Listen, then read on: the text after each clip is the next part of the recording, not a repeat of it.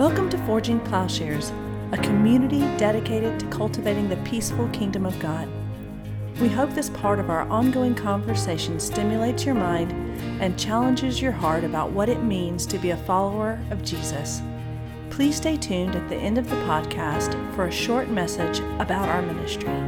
This is Paul Axton, and in this podcast, I'll talk a little bit about the lost hermeneutic that I think is there in the Gospel of John, it's there in the Apostle Paul. It's represented most fully in Origen of Alexandria. The point of the lecture is that something has been lost, and this is reflected in both the scholarship surrounding the reception of John, that is, that we misperceive John, and this is uh, reflected in what Charles Hill has called a Johannophobia, that there is a kind of phobia, but it's not on the part of the early church as is projected in this scholarship. So in this lecture, I'll describe this thing that has been lost and that we need to regain in what is called a spiritual reading of the New Testament. I recently read the book by Charles Hill, and it's made me think about the way that John has been received, and actually the lack of reception, a theological reading of John that was certainly decisive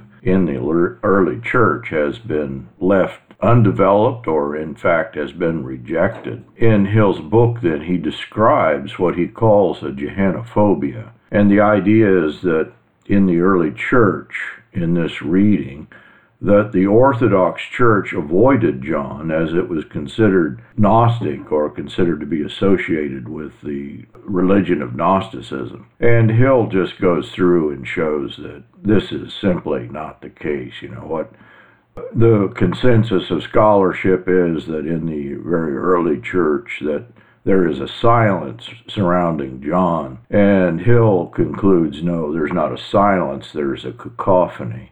That in fact, John seems to be decisive in the way that the early church read Scripture. And he demonstrates that the modern reception of John is in fact the problem that it's a reflection of maybe the modern theological situation. Maybe the Johannophobia is more of a modern a perception that John, you know, linking John to Gnosticism.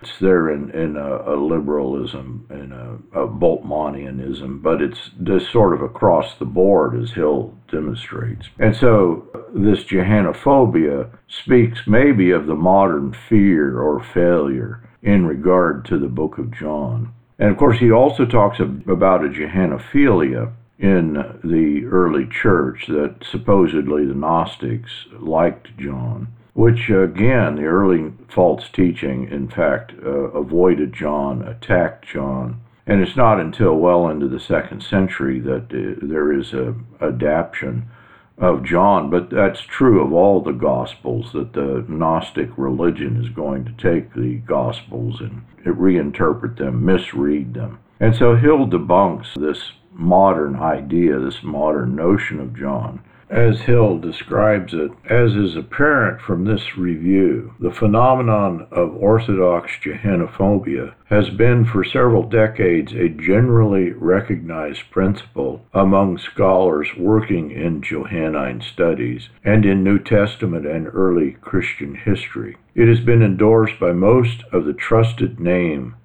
in Johannine studies, one of whom declares it to be supported by all our evidence. Many of these scholars shaped Johannine studies and New Testament studies in general in the last half of the 20th century. Others are highly qualified and respected historians of early Christianity. Their work is quite naturally relied upon by other Johannine scholars and by specialists in related fields. When one scholar wrote that it is well known that the Orthodox were unwilling to quote the fourth gospel in the second century, for it was much the preserve of heretics. She was stating what is in the mainstream of the academic community, utterly non controversial. So that is the consensus. And then Hill's book meticulously refutes this modern consensus, and this is captured in his conclusion. He says, Surely one of the most striking results of this investigation, but not of this only, for other studies have been at least tending towards the same conclusion, is that the major use of the fourth gospel among heterodox or Gnostic groups up until the Valentinians, Ptolemy, Heracleon, and Theodotus, is best described as critical or adversarial.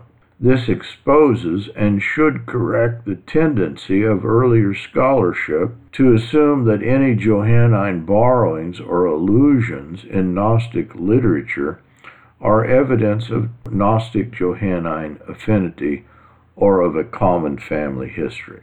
So, he's saying that there was, in fact, antagonism. There was an adversarial or critical relationship between the Gnostics prior to Valentinus and key Gnostic thinkers.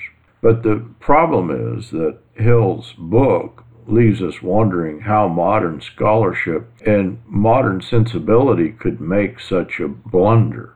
That after Hill's book and the work of Martin Hengel, according to John Behr, the idea that John's gospel was viewed with suspicion by the Orthodox, that should be a dead horse. But the fact that this notion has been given life and continues to survive, it speaks of maybe the strange theological situation in which we find ourselves. Uh, the major influence which John exercised on the early church I'm afraid that it's read out of the history of this modern scholarship that they talk about a silence surrounding John when there is anything but a silence in Hill's estimate. And we can only speculate maybe that this silencing of John is really due to something in the modern period that would silence his particular theological approach. And maybe it's not an overt exclusion of the Johannine literature, but it is an exclusion of John's theological approach, of Paul's theological approach, certainly of the approach given by Origen. Maybe my own experience with this, which is purely anecdotal, but it is a kind of witness to this silencing of John, is in my own teaching of John to uh, undergraduates.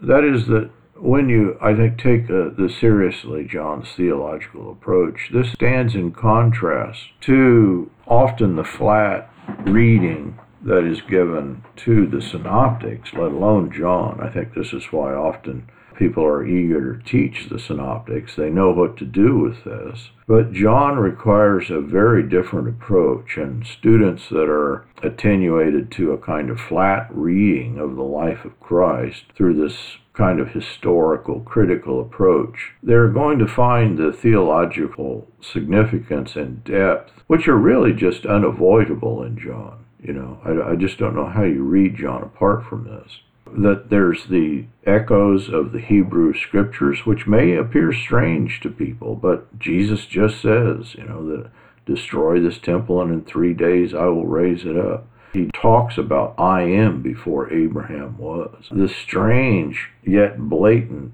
theological echoes throughout the book surrounding the Exodus, surrounding the miraculous things that happen in the Old Testament that are repeated in John.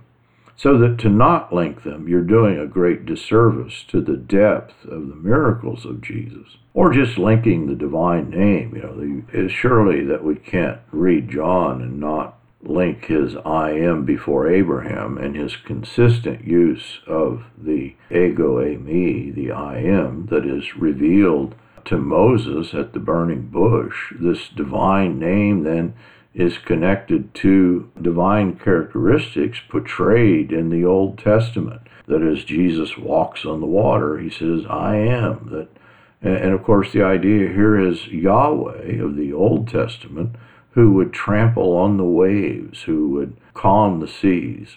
There's a cosmic dimension also in John, the, the recreation of the world, of the cosmos. We're not used to talking that way. It's certainly there in Paul in Ephesians and Colossians, but just blatantly so in John. And then the kind of time bending, apocalyptic nature of John. John is giving us a perspective from the beginning that all of these things are already accomplished, but he's also giving us a perspective that these things were being accomplished through Moses, through, you know, that Jesus actually says this in John. Also, the peculiar theological focus on the death of Christ, the trial, you know, the length of time given to the trial, and the sense that the death and resurrection are really kind of accomplished facts throughout the gospel. When he's talking to Nicodemus or he's talking to the woman at the well, the living water, the new birth, are things that are already there. That the spiritual activity that really, if we're reading in a pure sequential manner, it comes after the resurrection. Well, here it's prior. So too, the notion of the church, you know, is really already there in John. That here the those who abide in Christ, this abiding place is the body of Christ. That there's already already that language, and then the, the treatment of evil in John. That we have this portrayal of Judas uh, maybe in all of the Gospels, that Judas is in some way kind of definitive of darkness, or in John, he'll talk, he'll spread this out, he'll talk about the Jews.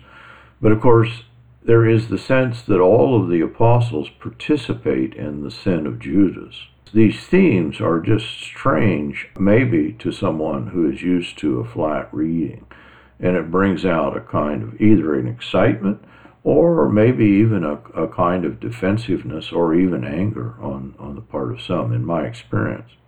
And so the, the Johannophobia, which Hill traces among academics, I think it's present not only in academia at a scholarly level, I think it's there at a popular level among ordinary believers. Really, I think what we could project or speculate is that maybe that we then are subject to a kind of Gnostic sensibility or a kind of, uh, if not Gnosticism, a kind of historicism that would reject the spiritual reading that is found in John.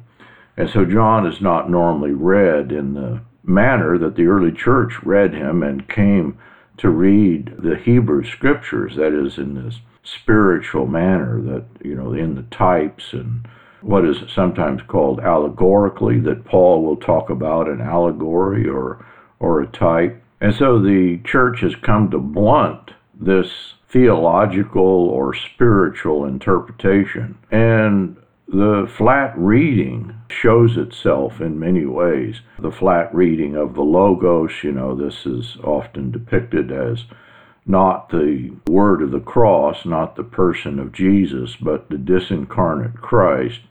And so we put in a kind of archetypical understanding, in fact, a very Gnostic sort of reading in which the Logos is reduced to a kind of archetype of the Word. And even where it is not fully linked to a Greek philosophy, which is often the case, but even where it's not, it's still a kind of Gnostic emptying out of the Logos.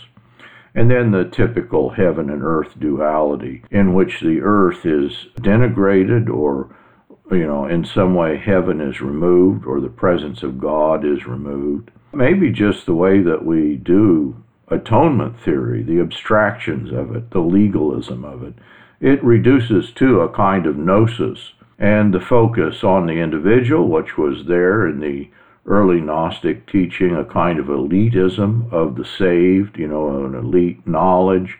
Uh, maybe we get that then in our modern focus on the salvation of the individual, the soul going to heaven, the denigration of this world and the flesh. Maybe it all amounts to something very close to Gnosticism. And so, my point in this is to say that something has been lost in modern historical readings, something that is clearly displayed in John and Paul. What is called an apocalyptic approach certainly has not been developed, uh, a kind of historical critical approach, a historicism in reading the Bible and understanding Christ that I believe thwarts the correct reading. Maybe we just are subject to the false teaching that John is aimed at. Maybe a kind of rationalism. This was the image that Henri de Lubac held. His ressourcement, his going back to address the thing that he felt had been lost in rationalism as it crept into the church. And he's going to link to a reading like that of Origen of Alexandria. But his point is that rationalism makes the mystery of the faith something to be studied more than something to be believed and experienced. And so in de Lubac's description, rationalism translates into a form of historicism in which history becomes the primary concern in understanding Christ, which in the historical critical method, you know, that exegetes read the Bible in such a way that as De Lubac describes it, it's reduced to the historical phenomena and therefore completely conditioned by its historical setting. Uh, it cuts into the, the study of certainly the spiritual meaning of Scripture or developing the kind of understanding that will be developed in Origen and the early church. And de Lubac is going to return to Origen as a kind of example of the development of this certainly it's a Johannine, but also a Pauline understanding. De Lubac, you know, thinks that the historical critical method sanitized theology of uh, the church's traditional way of reading Scripture. Certainly, in my own seminary experience and Bible college experience, that the historical critical method was just simply what we were inundated with, and the notion of reading allegorically or or even reading John, I think in the way that it almost demands to be read, was in some way prevented by the historical critical method that we're concerned with getting the intent of the original author rather than uh, getting the intent of a divine author. And so it, it, it is historicism that seems to have flattened a theological reading of John. Maybe this is the characteristic, though N.T. Wright is sometimes hard to classify. N.T. Wright certainly appreciates Paul's apocalyptic reading, and yet Wright himself is subject to more of a historical reading that, you know, we read the New Testament in light of the Old and that previous history of the Jews of Israel is primary for Wright. And so he has to read it sequentially with one part of history, the part concerning the Jews, in, in a sense takes dominance over the part occupied by Christ, so that we read Christ in light of the law, in light of Judaism, rather than the other way around. Everything becomes subject to this unfolding of history, which is certainly not the development that is there in the New Testament. You know, in the opening of John, in the epistles of Paul, there is a bending and looping of time that uh, we can talk about the birthing of Christ. You know, this is there in Hippolytus, it's there in Revelation that the image of the church as bringing forth Christ into the world. It's thematic in Scripture that there is a sense in which that's always what has been happening. And so Scripture is not written simply to inform us about events that happened in the past, but it's written for us, as Paul says, now these things happened to them as a type, but they were written down for our instruction upon whom the end of the ages has come. Here he folds all things into the now, that is, the history of the Jews is written down for us, and now he depicts the end of the ages. Or in John, Jesus says, Moses wrote of me. In Romans, Paul explains to Gentile Roman Christians, of course, that he's probably writing in the 40s or 50s, that you died to the law through the body of Christ. They didn't see his death, but there is a participation that is presumed in the New Testament that today we participate in that past event. Still, we do. Uh, certainly, there in Romans 6, that Paul speaks of dying and rising with Christ, and we're united with Him. That is, we're joined with Him. And actually, a lot of theological misreading takes its departure from this, I think, a misreading of what it means to be joined with Christ or what it means to be baptized. It's not like his death, it's not like his, his resurrection. Paul's saying it actually is a participation. We have died with Christ. And so Paul speaks of Christians that we are inscribed into Christ's times. And this really, that's the basis, you know, in chapter 6 of Romans for his instruction to the Christians that they're to consider themselves dead to sin and alive to God in Christ. And so the death he died, we die to sin once for all.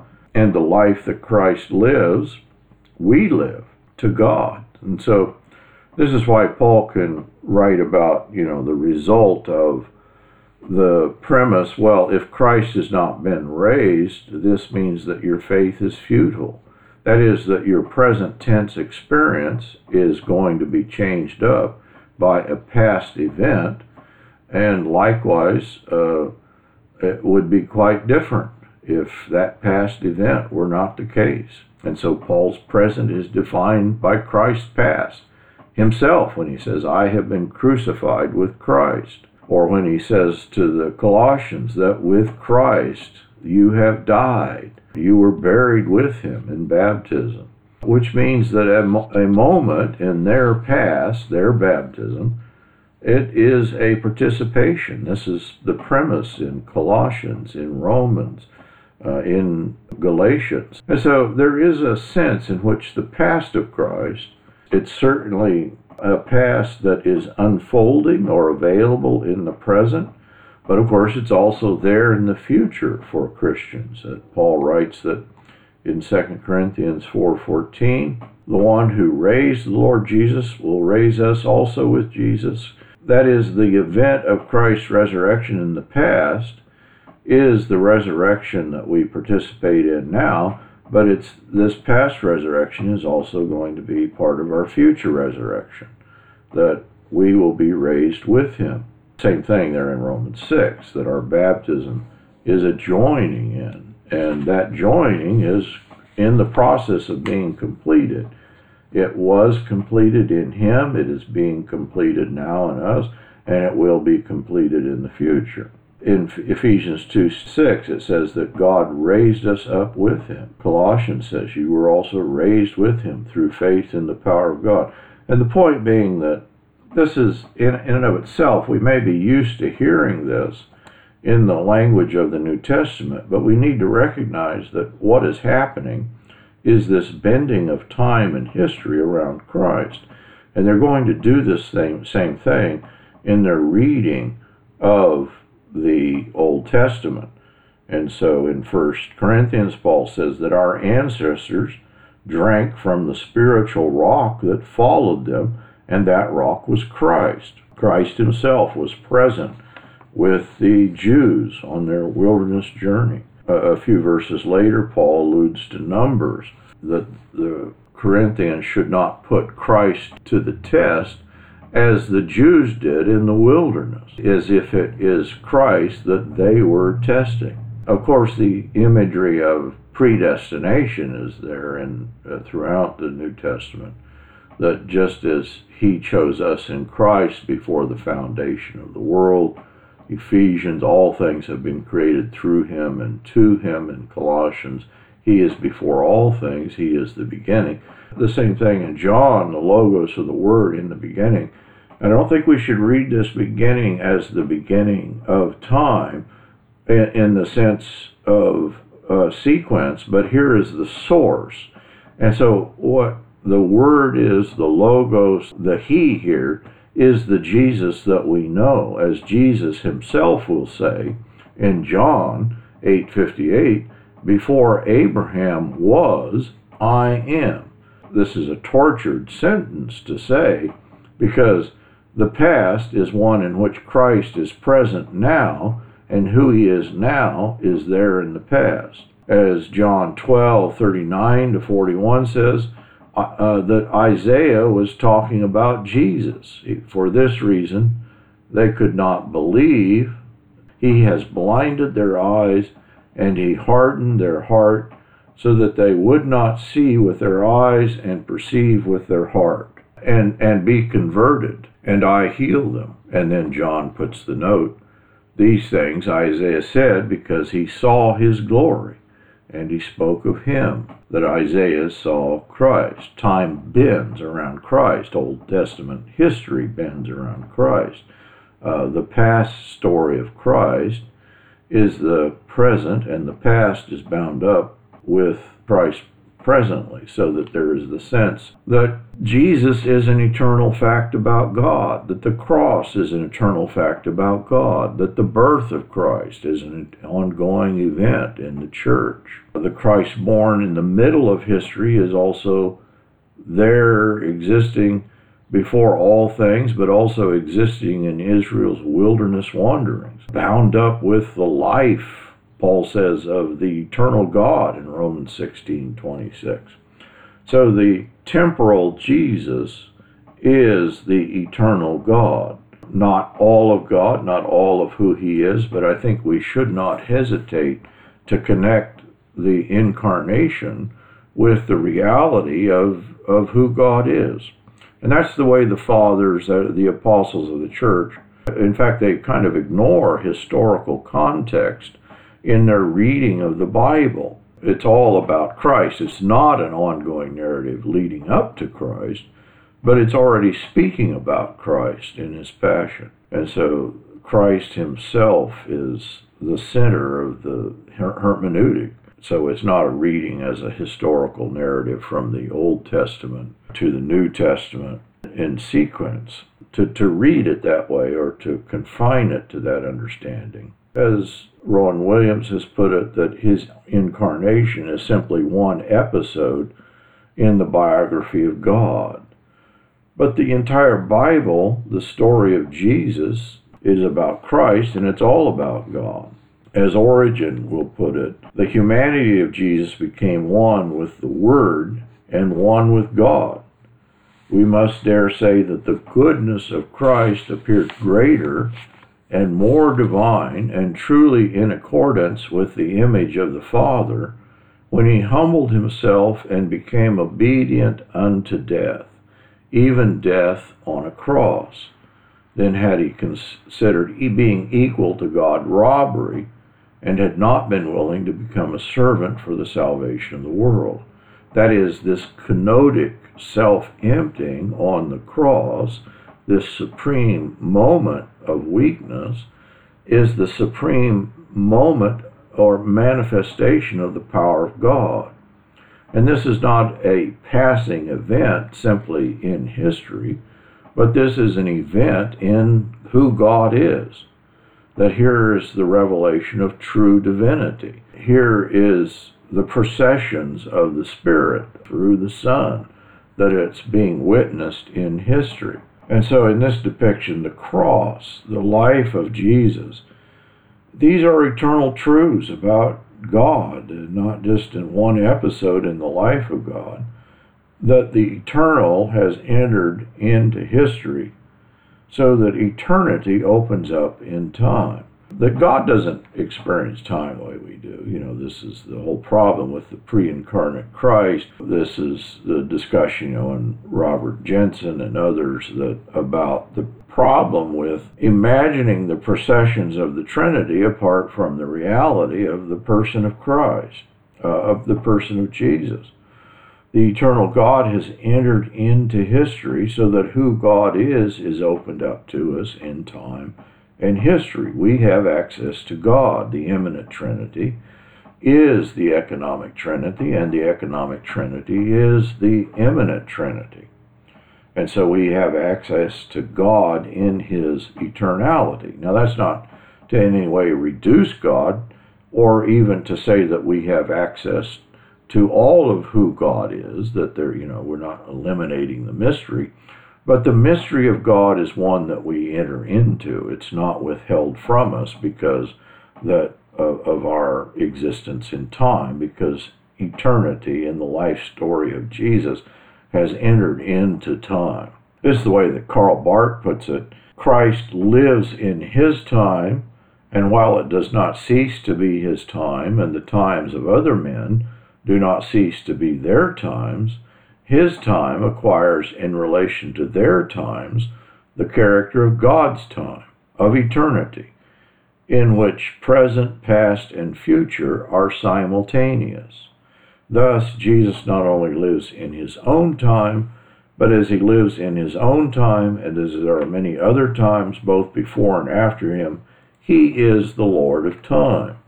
So maybe the prime representative of this in the New Testament is John, but maybe the prime representative of a kind of Johannine theological pr- approach, which is going to characterize the early church, is that of Origen of Alexandria. That Origen seems to be picking this up and developing it. Whether we agree with all the details in Origen, the mode of his spiritual reading is one that is there, you know, in the Cappadocian fathers across the board in the early church, that Eusebius calls him the greatest Christian theologian. Gregory of Nyssa considers Origen his theological master, as does Gregory of Nazianzus. According to David Bentley Hart, it is Origen and Origen's reading of the Bible that exercises the key influence on the early church. He says, after Paul, there is no single Christian figure to whom the whole tradition is more indebted. It was Origen who taught the church how to read Scripture as a living mirror of Christ, who evolved the principles of later Trinitarian theology and Christology, who majestically set the standard for Christian apologetics who produced the first and richest expositions of contemplative spirituality, and who simply said laid the foundation of the whole edifice of developed Christian thought. John Behr talks about John the Apostle being the, the gospel being the origin of theology, and in this, Hart picks up on Origen that he is the founding figure, or a key figure, certainly, in the founding of early church theology. But of course, the problem is, and this is what Hart points out, is that Origen is declared a heretic both east and west and treated disgracefully by both the Orthodox Church and the Roman Catholic Church. And so when uh, de Lubac, you know, begins his ressourcement theology, it's precisely to Origen that he turns, that he finds there a seminal figure who had a robust and orthodox understanding of Scripture that was adopted by the, the early church. And de Lubac shows in his writings that he believed Origen was following Paul's example of finding spiritual meaning in the Old Testament, in events that are actually about Christ. And so both Origen and de Lubac took the position that understanding the totality of Scripture was dependent on understanding Christ as the key, the one who holds it together, the hermeneutical key that unlocked the mysteries of God. Origen credits this both to Paul and to John. Uh, he'll refer to them both as the princes of the New Testament. He refers to John as the high priest of the religion of the Logos, as it's John that attains, you know, to the spiritual vision. Origen refers to Revelation 14:6 as inspiring his understanding of the spiritual reading and his reading of John then will provide several examples of this in his commentary on John. He refers to the crossings of the Jordan as a type of baptism, to the paschal lamb as a type of the crucified Christ, to the tabernacle and the temple as types of Christ. And in his discussion of John 2:13, you know, he brings in the Passover he references uh, Jesus' words in John 6:53 to eating uh, his flesh and blood? Well, you know, he references First Corinthians, he references Exodus. But of course, the point is that Origen finds there then the unfolding of and the meaning of this history in Exodus. And so Origen finds Jesus Christ in the law and the prophets. It's Christ that is the center of every book, you know, for him in his exegetical work. He sees the pattern in a theological interpretation inspired by John that would become common in the early church.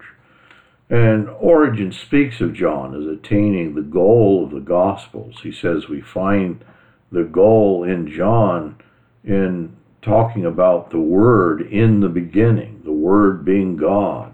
He says that it's John that reserves, you know, that talks about the one who leaned on Jesus' breast as having the greater and more perfect expressions concerning Jesus. For none of the other Gospels manifested as fully the divinity as John when he says, I am the light of the world in John. Or when Jesus says, I am the way and the truth and the life, I am the resurrection, I am the door, I am the good shepherd, all in the gospel.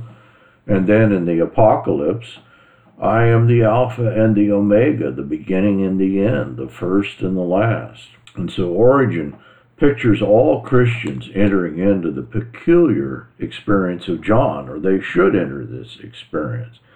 He says we might dare say then that the Gospels are the first fruits of all scriptures, but that the first fruits of the Gospels is that according to John.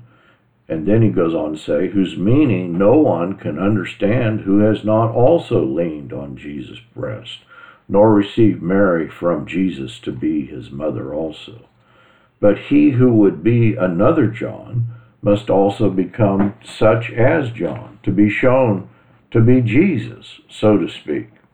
For if Mary had no son except Jesus, and he's referencing here the moment at the cross when Jesus says to John, Here is your mother, and a woman, here is your son, in a sense that John becomes, stands in the place of Jesus. Jesus says to his mother, Behold your son, and not, Behold, this man also is your son.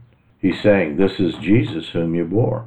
For indeed, everyone who has been perfected no longer lives, but Christ lives in him. And since Christ lives in him, it is said of him to Mary, Behold your Son, the Christ. Origen goes on to say, The one who would understand it must have leaned on Jesus' breast. He must have, in some sense, become Jesus, for Mary had only one son. Origen, uh, he finds to be in harmony with Paul's statement that the one who has been perfected no longer lives, but Christ lives in him. And so the words of John's gospel, he talks about there's the, the physical sense, you know, the literal sense as language can be read or heard by anyone. In having the mind of Christ, that we may know the things that are given us by God, there is this spiritual sense. And Origen says this higher level of insight attained by the spirit led exegete. This is what he means by the spiritual gospel. He thinks that, you know, John alludes to it in Revelation, the spiritual gospel. He thinks is the reality of which Christ's acts were symbols. It's the secrets hidden in the mysteries of Christ's words. And so Origen will talk about, he says, well, there's two gospels. You know, there's the one that's perceptible to the senses, the gospel consisting of the language, which tells of the teaching, the activities of Jesus. We can all read this.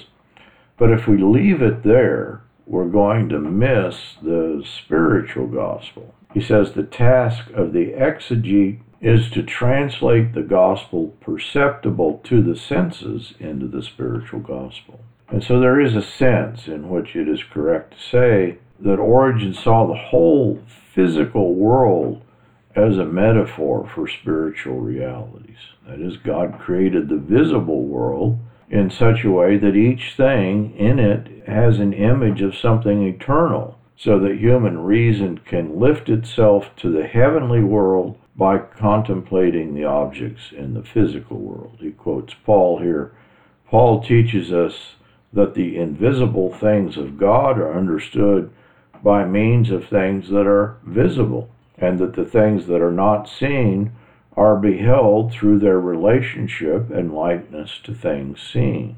He thus shows that this visible world teaches us about that which is invisible, and that this earthly seeing contains certain patterns of things heavenly. Thus, it is possible for us to mount up from things below to things above, and to perceive and understand from the things we see on earth the things that belong to heaven. And perhaps even as God made man in his own image and likeness, so also did he create the other creatures after the likeness of some other heavenly patterns. And perhaps the correspondence between all things on earth and their celestial prototypes goes so far that even the grain of mustard seed, which is the least of all seeds, has something in heaven whose image and likeness it bears.